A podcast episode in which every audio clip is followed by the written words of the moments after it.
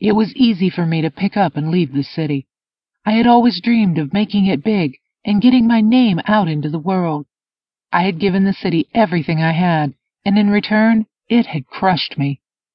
I had no more desire to stay there, and I knew that the only hope I had of finding some measure of happiness was by starting over. Almost as soon as I moved into my new home, I felt a great weight lift off my shoulders, and I knew I would be just fine. I easily settled into the quiet life in the mountains.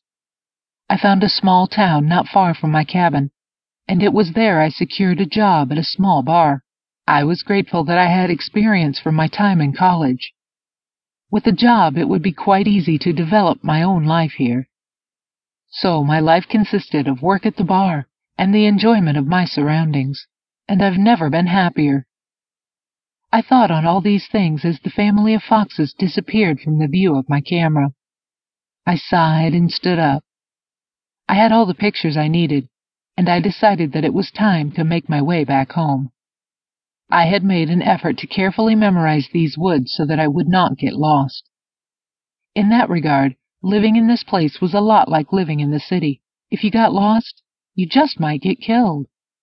I made a mental map of the area and I never had any trouble getting around. I knew each tree and bush, and I was working on slowly expanding my knowledge so that I could venture out farther and farther beyond my small cabin.